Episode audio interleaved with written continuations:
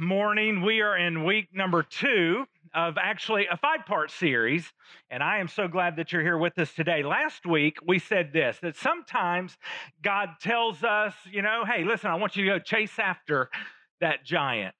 And um, he asked us in doing so to maybe face something that's really big, maybe really overwhelming. Uh, and maybe in those scenarios, as we look at it, the odds might be against us. In fact, they probably are.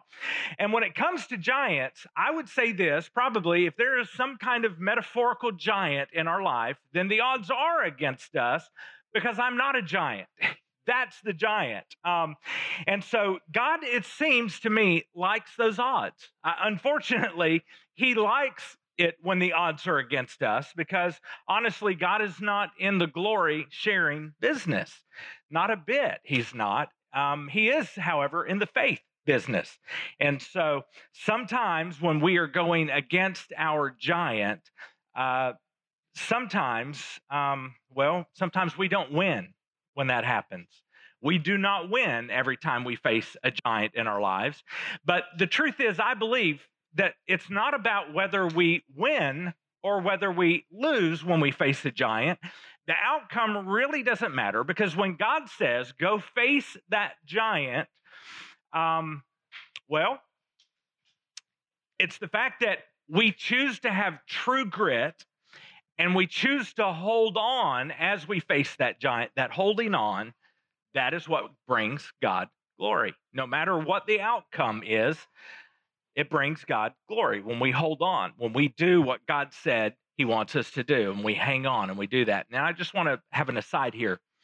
Um, right now, the children in First Look, the little kids, and the school age kids in 252, right now, this very moment, they are also learning about grit. And so, what we're teaching today, they are going to be learning on a child's level. And so, if you have a child next door today, then please have some conversations with them this week about grit. You'll have a great opportunity to do that.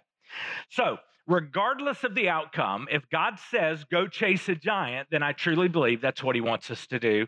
And regardless of the outcome, God is going to get glory if we hang on and we chase that giant because chasing after giants requires faith, um, a faith where we have to hold on. And here's why we can hold on when we face a giant. And we taught this last week. We said, because God is with us. When we hold, we can hang on because God was with us. Now, this is huge because last week we said that God is already in front of us. We said that last week. And at the very same time, God is already behind us at the same time. He's above us, He is under us, all at the same time. You see, we are stuck in this space where we are right now. And sadly for you, you're stuck here with me. but we are stuck in this space, one place at a time. But God is not. And the way it's described, He's in front of us, He's behind us, He's above us, He's below us all day, every day, all the time. He is not stuck in this space. Last week, we also said this that you are never alone because God is with you all the time. And that is why we can hold on. We're also, not only are we stuck in this space, we're also stuck in the present moment of time. But God is not. See, as we think about time, all we have is right now, the present, that's all we've got. That's all we can experience. We can't do anything about the future right now. We can't be there. We're, we're stuck here. Unless we can stum- stumble upon a DeLorean, we're stuck right here. We can't jump back into the past. We can't do that. We are stuck in this present moment. And again, once again, sadly for you, you're stuck with me this week. Cole is in Stuttgart. And so, but God is not stuck in this present moment. And it just blows my mind. God is already at the future. He's there. He already knows the outcome of the giant that we are facing. And yet, if, if he knows that we're going to lose against this giant, he's already there. He knows it. But he says, still go after that giant. Wow, it just blows my mind. So God is not stuck here. He's also at this very moment, he's in the present. He's also uh, uh, in the future. He's also in the past because God is outside of time. He is already there. He knows this very moment. At the very same time, He's in the future, the present, and the past. I love this about God because that's another reason I can hold on because God is with me. He already knows what's coming down the road. So, no matter the odds, here's what we said about true grit. True grit, no matter the outcome, win or lose, keep holding on because God is with you. That's a summary of what we talked about last week. We also said this if you keep holding on, win or lose, God gets the glory. He gets the glory. It takes true grit to hold on. And here's kind of how we defined uh, true grit.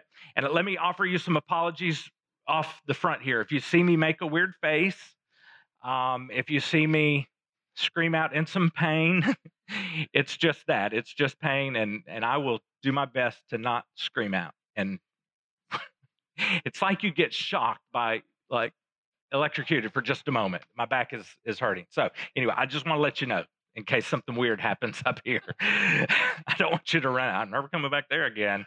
That that teacher, he was so weird. Um, but granted, I I am weird, but yeah. So I, I just, but anyway, enough of that. So here's what we said about true grit. True grit is doing the best you can with what you have where you are. but so often, having true grit and holding on, oh my goodness. Um, my mind kind of gets afraid when I start thinking about giants that God might want me to face. So I get kind of afraid. I might get discouraged. My thinking says, hey, Harley, listen, go ahead and let go. Don't hang on to this one. Don't hold on to this one. Let go. Keep going. Listen, cut my losses.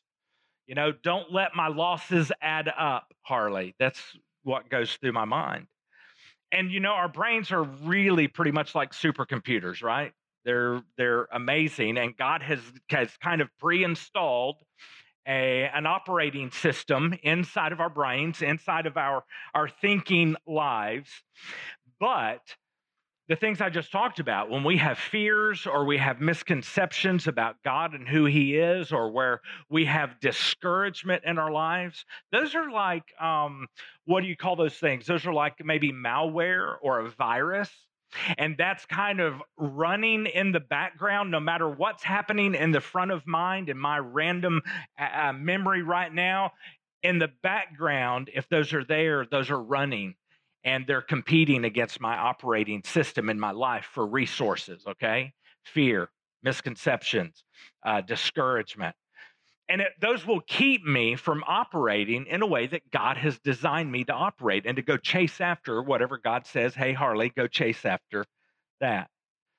So if fear and misconceptions and discouragement are not uninstalled or taken care of they are going to keep running and operating in that background and they will undermine everything that God wants me to do. That's that will be the battle. They're trying to do that. Everything God wants for me. So when it comes to our brains and our operating systems, uh, our minds are constantly learning. Um, half of the learning that we do are things that we are bringing into our lives. We're learning something new. But you may not understand this. The other half of what our brains are doing, they are trying to unlearn some things. And unlearning things is twice as hard, it takes twice the effort. You know, it's harder to get some old things out of my thinking than it is to add some new things into my thinking. And what happens when things get tough. If God has said, Harley, I want you to chase after that giant, what happens when it gets tough? What happens when it doesn't turn out the way I hoped it would turn out? When my life takes a severe turn and I would say, wow, that's unfortunate. What happens when it doesn't turn out the way I want it to turn out? When we expect more from a situation where God has said, go chase after that giant, and it doesn't seem to be doing what we want, turning out the way we want, we get discouraged, right? We can also become paralyzed by fear. And that's also, again, that would be discouraging. We can be afraid of the unknown. If I pursue what God has asked me to pursue, I don't know what's going to happen. And that can paralyze me with fear. What would happen if it doesn't go the way I want it to go? Because it might go wrong. Man, that's scary.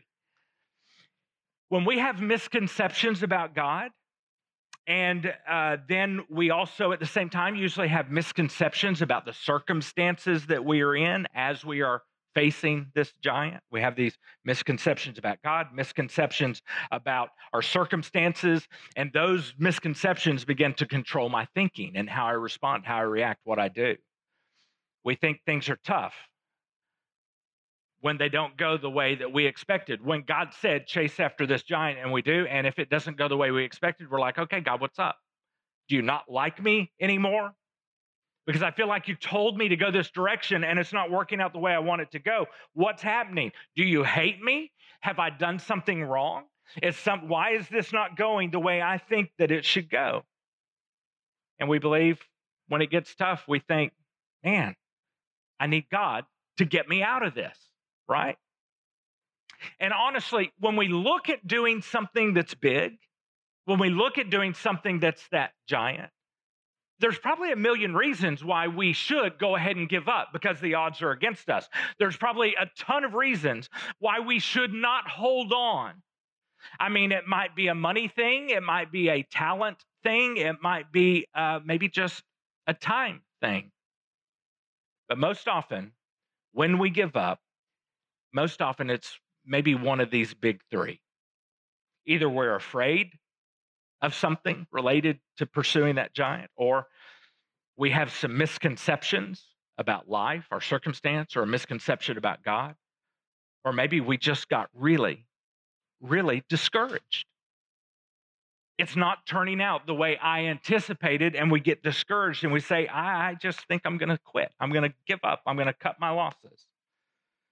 How many times in the new covenant do we see Jesus Christ helping people to unlearn fear, misconceptions about God and circumstances? And how often do we see him helping people to unlearn discouragement? You know, one of the most famous teachings of Jesus, um, it talks about this. You see, Jesus is uh, is saying, you hear these words. He says, you have heard it said blank. And then he says, But I tell you, oh, it's one of the most famous teach- teachings of Jesus. And he says that phrase over and over. And then, you know what he's doing? He's helping people unlearn some things. He's helping people reverse engineer a religious mindset that they grew up with. He's uninstalling some old covenant corrupted The old covenant is not corrupt, but they took that and then they kind of misunderstood some things in there, and so they corrupted it. He's helping them clear up some hand me downs that have been passed, uh, handed down generation after generation, centuries of misconceptions.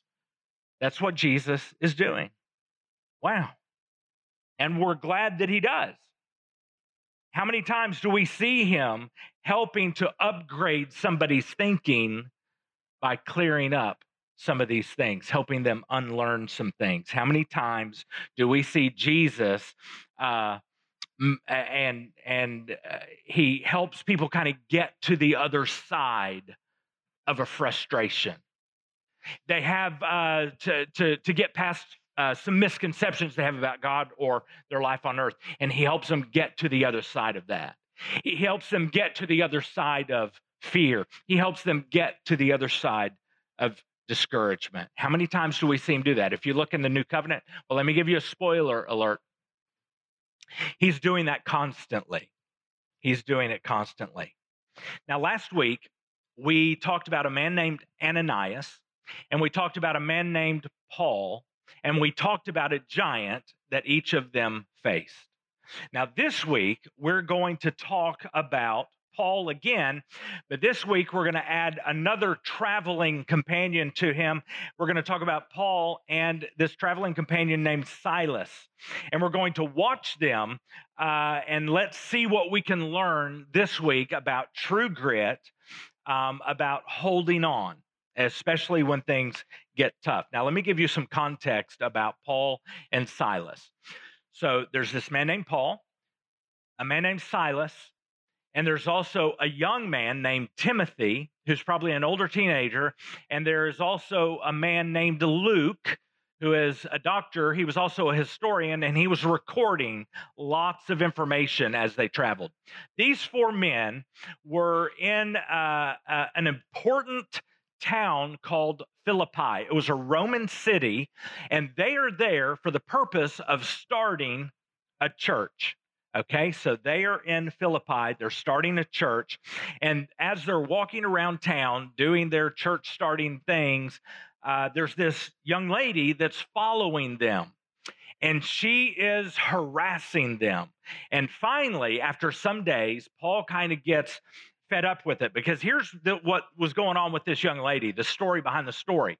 This young lady who was following them is what the New Covenant describes as demon possessed, which means there was a uh, an evil spiritual being that had invaded her mind and her life and her thinking, causing her to do some really weird things. And in this scenario, it gave her the ability to be perceived as a fortune teller. All right. And so that's not the end of the story. There were some men who discovered this, and they kind of uh, basically, through human trafficking, they acquired this young lady, and they were trying to become wealthy um, by exploiting her. Okay, and fortune telling. So that's what was going on. She kept following uh, Paul and Silas and Timothy and Luke around Philippi, and she was shouting things, hollering things about them and at them. Finally, Paul says, I'm frustrated with this. Um, and Paul uh, forces the demon to come out of this young lady. All right, that's what happens. Demon leaves the girl. No demon, no fortune telling. Uh oh, we have a problem here because that means no money for the owners of this young lady that were exploiting her. So they are mad Here's where we pick up the story Acts chapter 16, starting with verse 19. Her masters, and really with masters there, think gangsters, okay? Gangsters. Her gangsters, their hope of wealth, well, now it was shattered. So they grabbed Paul and Silas and they dragged them before the authorities in the marketplace. Now, this is kind of scary.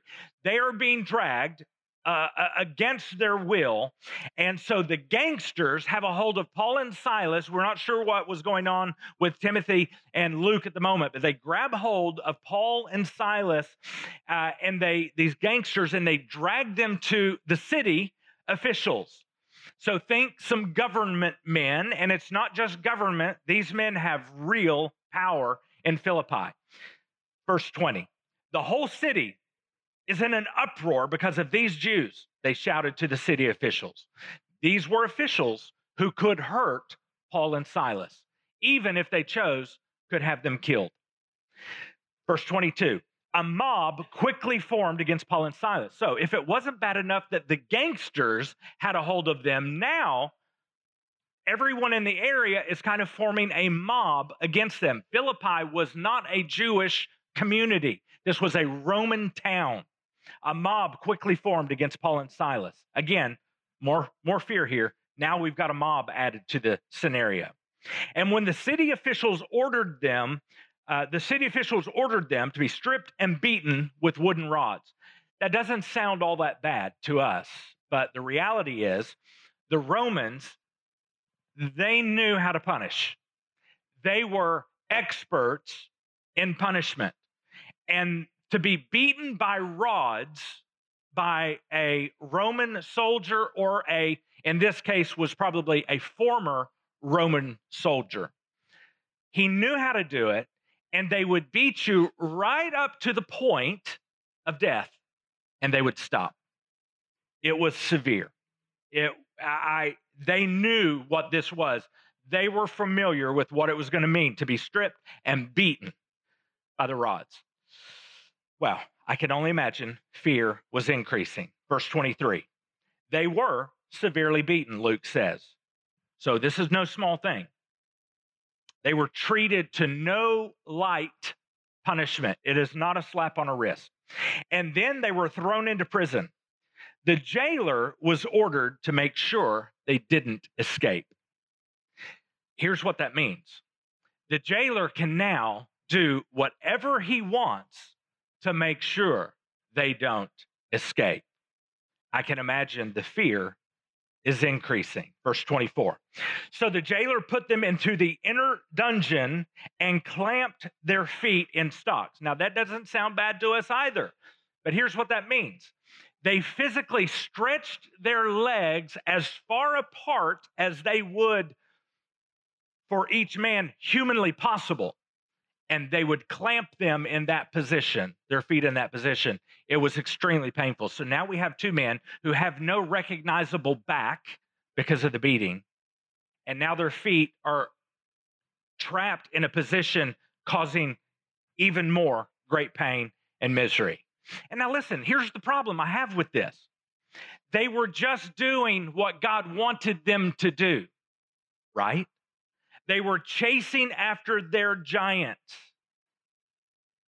They were going where God asked them to go and doing what God asked them to do. And this is where it landed them.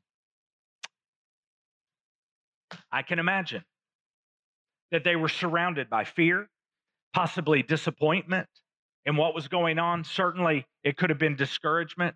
And I, wouldn't blame them if there was some misunderstanding there, saying in their minds, God has abandoned us.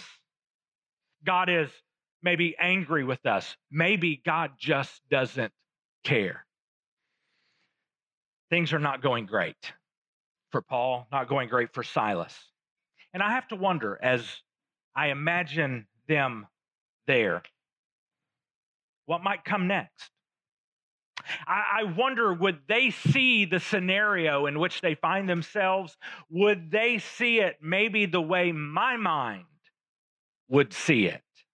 Similar to what I might be thinking, what might be going through my mind. I mean, listen, in Malvern, um, if uh, let's say we're struggling with some money and, and maybe handling our money, and let's say maybe maybe we were late paying a, an electric bill okay? Say maybe we were paid late. And maybe they come shut off our electricity okay? And we think to ourselves my life is over. Where is god now? You know it's it's over. Does god care? My electricity's been shut off. Does god care I mean, listen, we can't turn on a light, okay? We can't turn on a light. But it's not like the electric company is going to show up and beat us nearly to death. We just can't turn on our lights.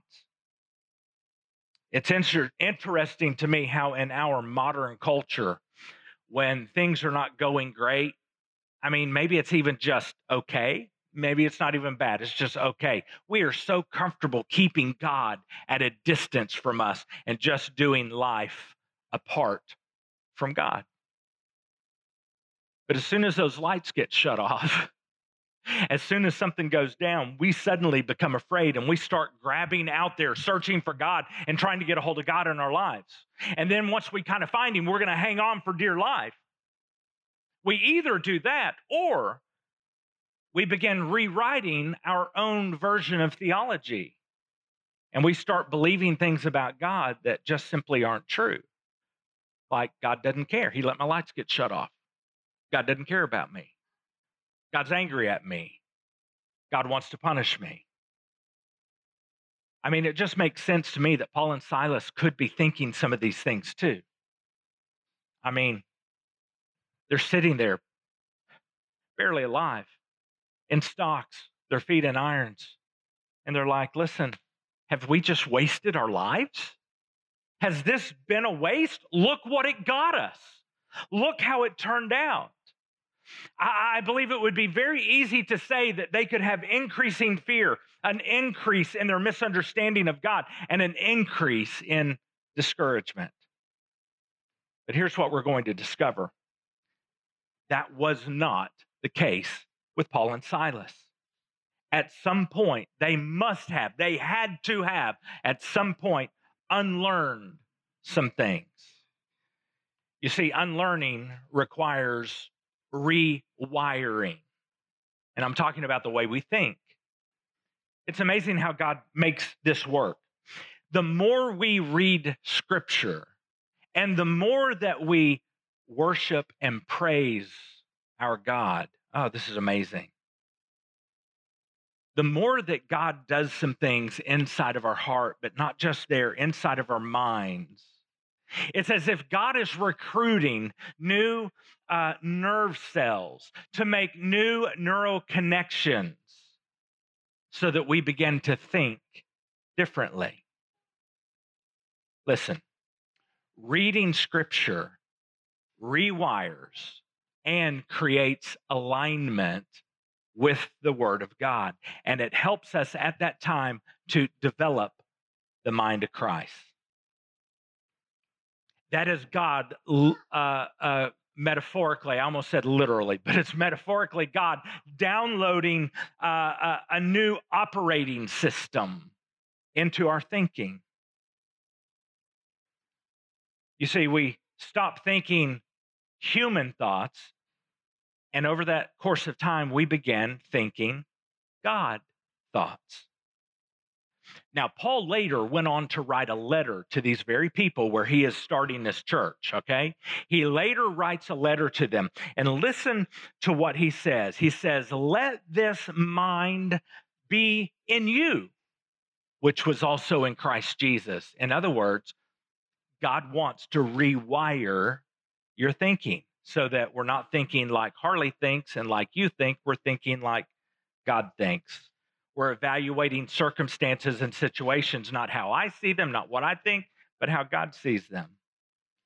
So he's saying we need to develop the mind of Christ. We need to unlearn some things, which is going to require our minds being rewired. And you see, here's the problem evil does not want you or me to unlearn or uninstall that malware or that virus that evil has planted inside of our thoughts.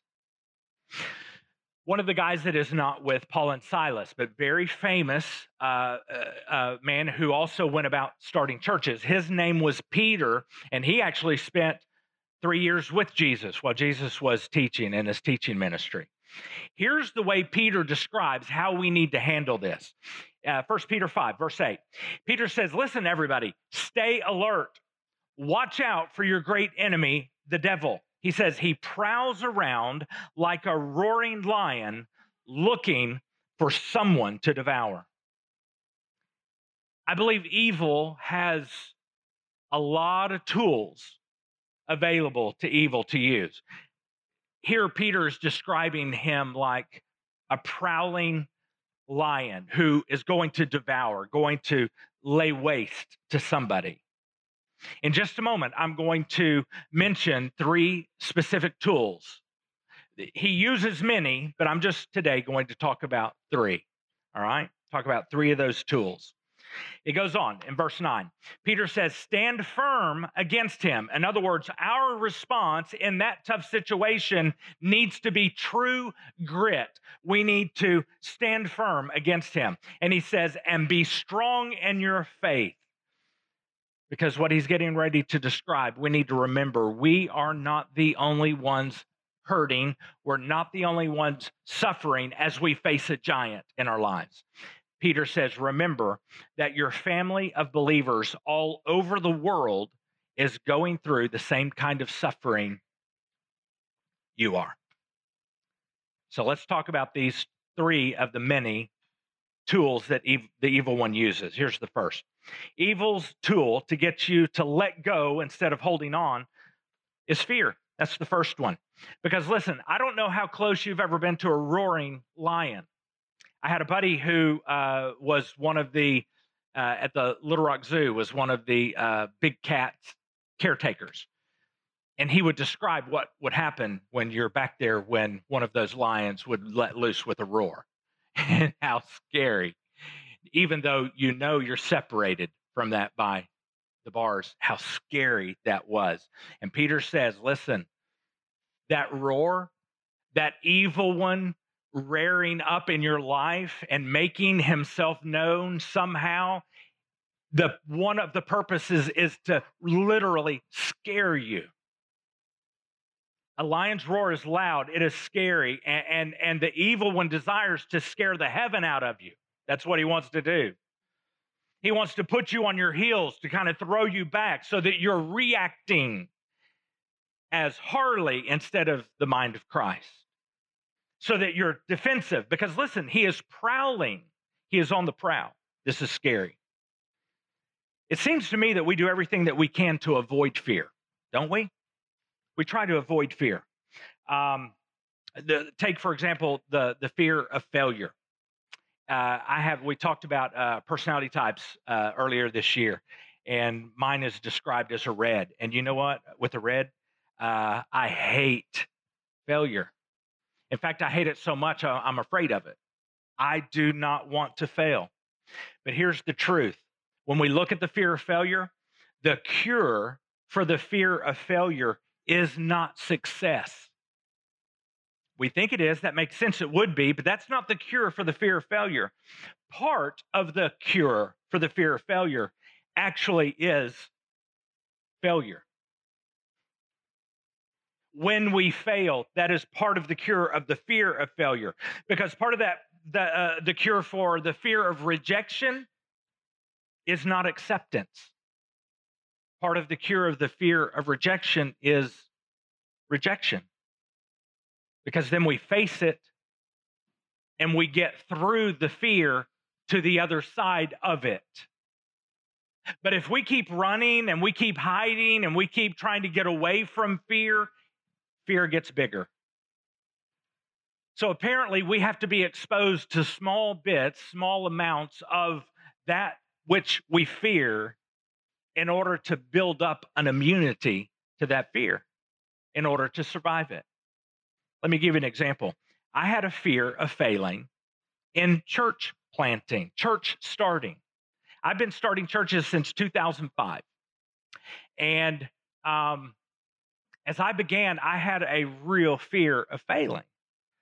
In fact, um, let me tell you about one of the churches I started um, in Louisiana. It was, uh, we started a Sunday night church. We had a venue that we could only get to in the evening. And so it was a theater on the college campus.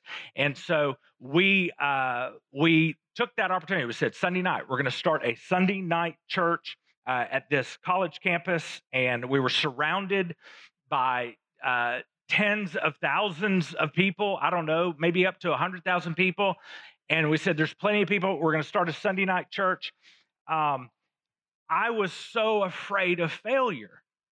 So let, let, let me tell you this. Um, uh, do you know what happened with that church that I started? Um, I failed big time. Six months in, we were like, we got to pull the plug. I mean, it just, it's not going to happen. We got to pull the plug. I failed. But one of the greatest things that can happen as you fail is you learn along the way. And, and my fear of failing was greater than the actual act of failing because I discovered, you, you know what? It's okay. We just figured out in six, it only took, took us six months. We just figured out one way to not plant a church in this community. We discovered it. We figured it out. It wasn't so bad. We learned a way that it wouldn't work. We survived. Nobody died. We made it. One of the greatest things that can happen is for our fear to become a reality. Because then we discover it's not actually the end of the world. Unless your fear is the end of the world, then it might be the end of the world. Our fear is usually worse than the actual thing that we're afraid of. But if we will learn from every mistake and every failure, there is no such thing as failure. So, the first tool I want to mention for the evil one is fear. Here's the second evil's tool to get you to let go instead of holding on is discouragement. After all, the Bible tells us that the evil one is the great accuser. We're told that in the book of Revelation. He wants to take courage away from us. He would much rather us focus on our past mistakes. He would rather us look back there and say, I'm just a failure, I'm just a failure. It won't work. It's never going to work. I don't see any way for this to happen. It's not going to happen. He would rather us look back. You see, discouragement, that D I S, you know what that means? It means to take courage away. encourage, that en, you know what that means? It means to place courage in. So, once again, just a few uh, uh, lines down from where Peter said, Hey, listen, watch out for the evil one. He's like a lion. He wants to kill you, pounce on you. He says this then in verse 12. He says, My purpose in writing this is to assure you that what you are experiencing is truly part of God's grace for you. In other words, Peter is saying, Listen, hang tight. Yes, it's tough. Yes, it's difficult. But there's a bigger story on the other side. If you can get through this fear, get through this discouragement, there's a bigger story on the other side. And here's how he words that He says, So stand firm in this grace. In other words, he says, You need true grit. Stand firm. First tool, fear. Second tool, misconception. I'm, I'm sorry, discouragement. The third tool is that misconceptions. Evil's tool to get you to let go instead of holding on. It is misconceptions. After all, the evil one is the father of lies. The father of lies. You see, a spiritual misconception is where a spiritual truth becomes muddy. It becomes a muddy truth in my mind, in my thinking. And the evil one desperately wants you to misunderstand God. And he wants you to misunderstand the circumstances in which you find yourself as you're fighting, facing this giant. He wants you to misunderstand. He wants you to believe the lies. So now back to Paul. Paul wrote a letter to uh, another church, and here's what he said to them in Second Thessalonians chapter 2, verse 15.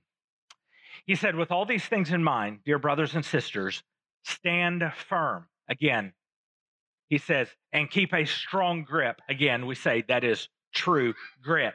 Hold on, do not let go.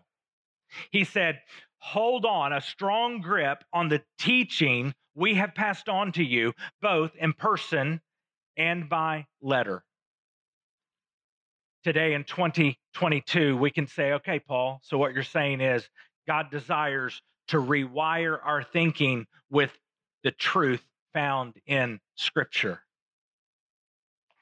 You know, it's easy for me to see that how, after being beaten nearly to death, and in the pain of the leg irons that the evil one could have these two men afraid, discouraged, and believing misconceptions. But what Luke describes to us next is not that. It does not smell of fear, it does not reek of disappointment or misconceptions. It does not. Because Luke tells us, here's what happened next in verse 25. After midnight, Paul and Silas were praying and singing hymns to God. What? Singing hymns, not curses. It, was not, woe is me. The cup on the prison bars. Nobody knows the trouble I've seen. It's not that. They're praying. And apparently, while all the other prisoners looked on, I'm going to be honest. I'm not sure that's what I would be doing.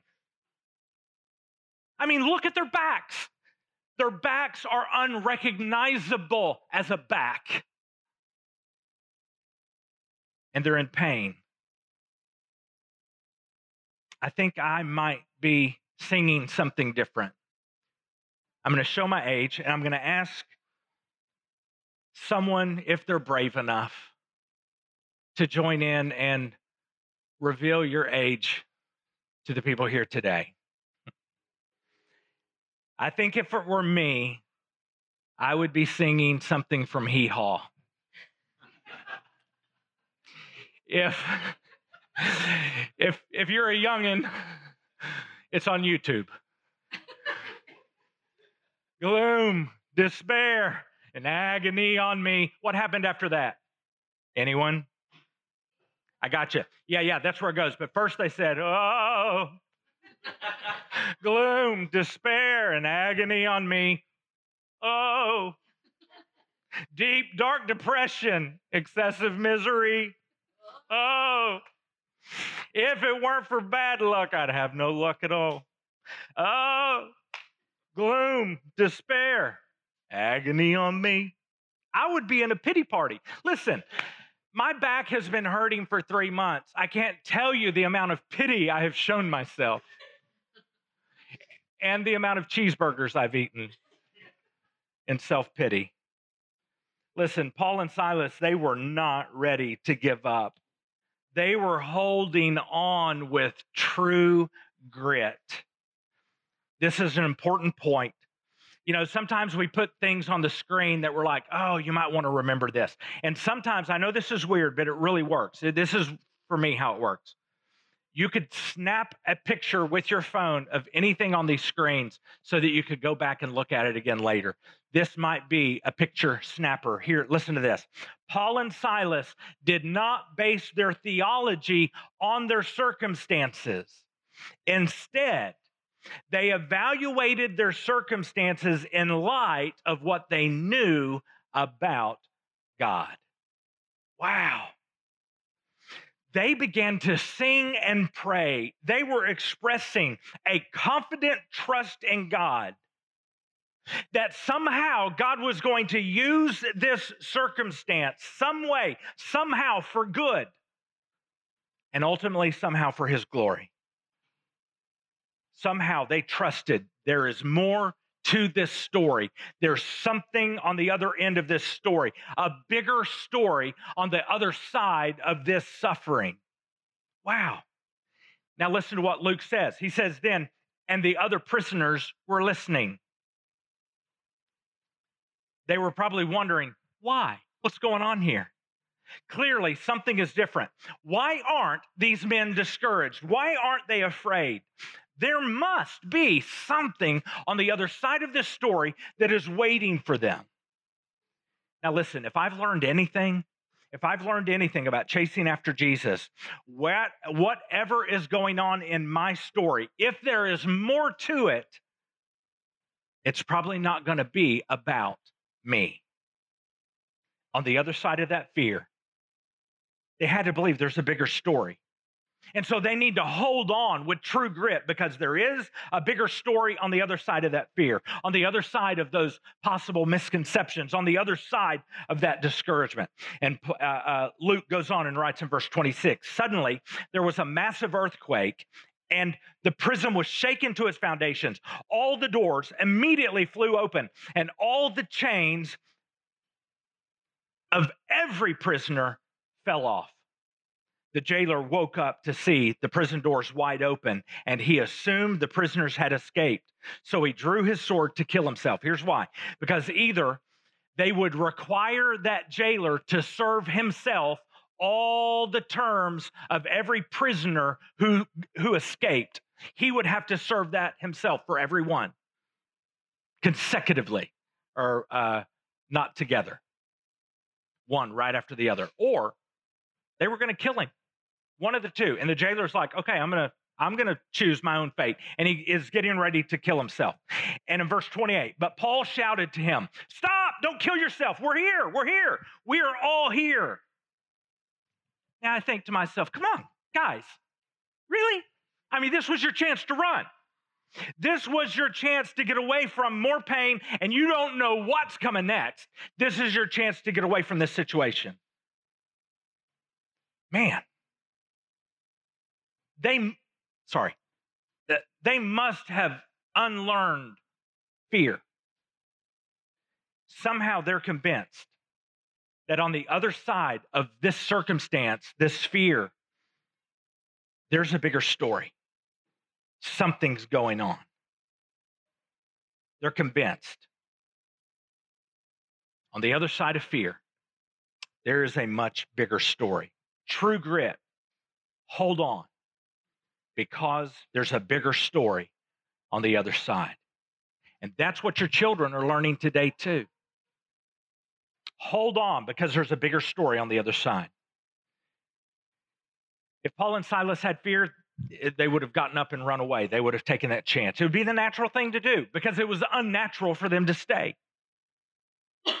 Unlearning fear. Man, It's more than just a knowledge thing, getting knowledge from God. The other part of unlearning fear is actually acting upon that knowledge. They have this knowledge and they're facing their fear. Instead of running away, they stayed. And somehow, I don't know how, they convinced all the other prisoners to stay as well. Verse 29, Luke writes The jailer, he called for lights and he ran to the dungeon and he fell down trembling before Paul and Silas. Then he brought them out and asked, Sirs, what must I do to be saved?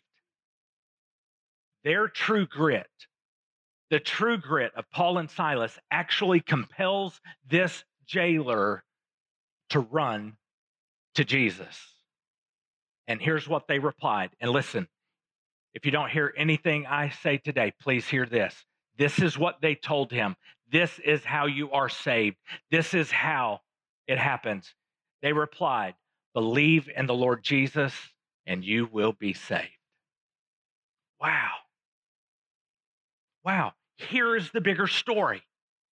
They have made it to the other side. This is the bigger story. They held on to get to this bigger story. And the Roman jailer submitted his life to Jesus right there in that moment. And it goes on to describe, Luke describes that his entire household did the same. His family, eh, the people that worked with him, they all surrendered their lives to Jesus. Suddenly, Paul and Silas landed on this bigger story on the other side of fear.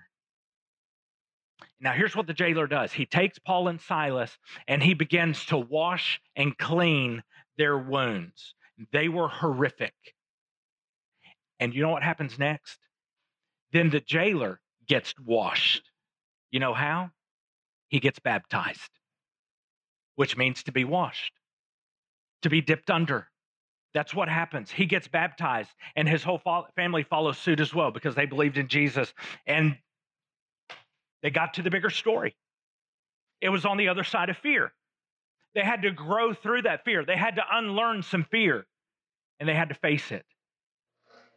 They had to unlearn and uh, begin to face discouragement. They had to unlearn misconceptions and to face them. And my friends, if we don't do the same, that fear, that misconception, that discouragement, that then becomes the giant in our lives and it's going to keep us confined.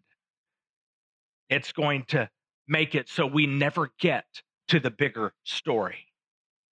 Do you realize that the greatest moments in life are also the scariest moments in life? They're the same. Scary. I mean, they were probably scared that what they experienced in those beatings, they, they probably had some emotional trauma. They probably had some bad dreams. And yes, yes, Paul and Silas, uh, they were trying to kill that giant, but not before it scared the pants off of them. They were scared, not before they were nearly beat to death with rods. They had an up close personal experience with fear and with discouragement. And it must have echoed in their minds. And it probably lingered for years. But somehow the scariest moments turn into the greatest moments in their lives. The greatest experiences are often the scariest, and the scariest are often the greatest. That's how life works. And that's how the best stories are actually created. You're, and here's a question for us all Are we living our lives in a way that is worth telling stories about? Don't forget what Peter said. He said, Stay alert, watch out for your great enemy, the devil. He prowls around like a roaring lion, looking for someone to devour. Stand firm against him, true grit, and be strong in your faith, true grit. And remember that your family of believers all over the world is going through the same kind of suffering you are. Look at the times in the new covenant where Jesus stepped toward scary things rather than running and hiding. With his life on the line, at his trial, Jesus refused to defend himself. But listen, he could have, because Jesus never lost an argument. But he chose to keep his mouth closed the Bible tells us he was led to the slaughter. So he couldn't open his mouth. He didn't open his mouth. Jesus, on purpose, put himself into a defenseless position. And even when they hung him on the cross, you know what? The people around him they hurled, uh, uh, they hurled things at Jesus verbally, discouragement. They said, "Save yourself, Jesus," and then they laughed at him and they mocked him. And you know, Jesus could have saved himself. He told us earlier. Jesus said earlier that that at any moment there were twelve legions of angels ready to rescue him. But if he did that, how would the scriptures be fulfilled? I mean, a legion was the largest amount uh, uh of a Roman uh, military unit, 6,000 soldiers. And so Jesus is saying, listen, fellas, I've got 70, 72,000 angels right now ready for me. But listen, Jesus wasn't trying to save himself, he was trying to save you. Life's goal is not the elimination of fear. Maybe it's to muster that true grit and that courage to hold on through the fear to make it to the bigger story on the other side. And here's where we bring this all to a landing this week, right here. You probably thought I would never get there. Well, I'm here. This week, I'm going to a- ask some questions. I would encourage you to remember these. If, if that requires taking a picture of the screen, do that. Or maybe you have a better memory than I do. But here are the questions that I encourage you to revisit this week. Here's the first What is something that God led you toward, but now everything in you is wanting to give up and to let go? Maybe it's because of fear or discouragement or a misconception. All right, that's the first question. Talk with you, yourself, and God about that this week. Here's the next one What fear seems the most overwhelming to you today? What discouragement has you wanting to give up? What have you been believing about God and your circumstances that is a lie from the evil one? It is a misconception. And I challenge you to take these questions with you this week. Talk to yourself and God about these at the same time. Let us rewire our thinking, our misconceptions, our discouragement. And let's rewire that with scripture so that we can hold on and get to the other side to that bigger story. And my friends, listen, the odds don't matter. I, I, I want you to hold on because there's a bigger story. Somehow in America, the church has turned into this bunker where we just kind of come in and we seek shelter. And we don't think things should be hard. We seek shelter. And we kind of come in here sometimes and we get so focused on knowledge that we actually forget that God has called us to storm the gates of hell. But the alternative to fear, you know what it is? The alternative to fear, if we're not facing fear, then we probably are facing boredom. And for a follower of Jesus, that's inexcusable. If we are bored, we're probably not following in the footsteps of Jesus. Maybe our life goal should not be to eliminate fear, but maybe it should be this to muster the grit and the courage to hold on through the fear so we can make it to the other side, to the bigger story. And I so hope that you'll talk to God about that this week. I hope you will. Will you join me as we pray? And then we're going to worship this amazing Jesus again. God, you told us to stay alert. You told us to, to face that fear of what could be coming,